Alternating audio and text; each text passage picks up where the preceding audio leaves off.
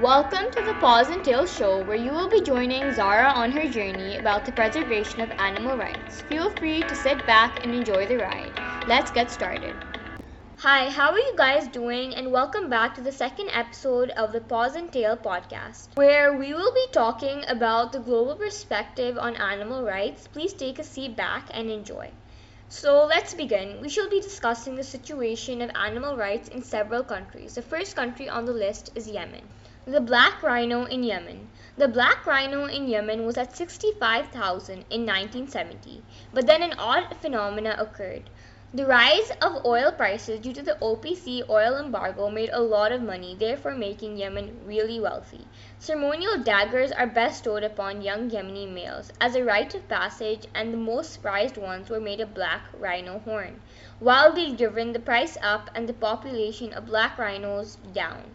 By 1970, when Yemen at last became a party to the Convention on International Trade in Endangered Species of Wild Fauna and Flora CITES, only 2,400 black rhinos remained, leaving the species on the brink of extinction.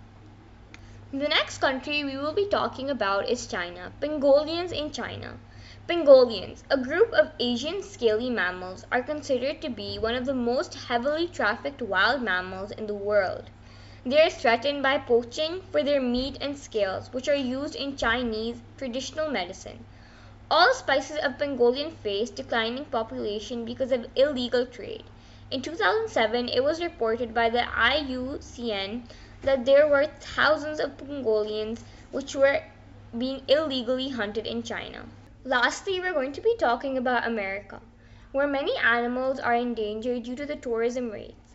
The American tourism industry is dependent on plant and animal species and their ecosystems for their multi billion dollar job investive industry. Every year, millions of people visit natural areas in the US and participate in wildlife related activities. The preservation of our nation's biodiversity is an immensely important facet to the survival of the industry. It also provides us with unique plants with medical properties which serve as the foundation of our medicine. When ecosystems fail, our own health is at risk. When saving endangered species, we are ultimately saving ourselves. Adding to this, the health of an ecosystem is maintained by its plants and animals. When species become endangered, it is a sign of an ecosystem imbalance. This balance is difficult to maintain. The loss of one species often triggers the loss of others.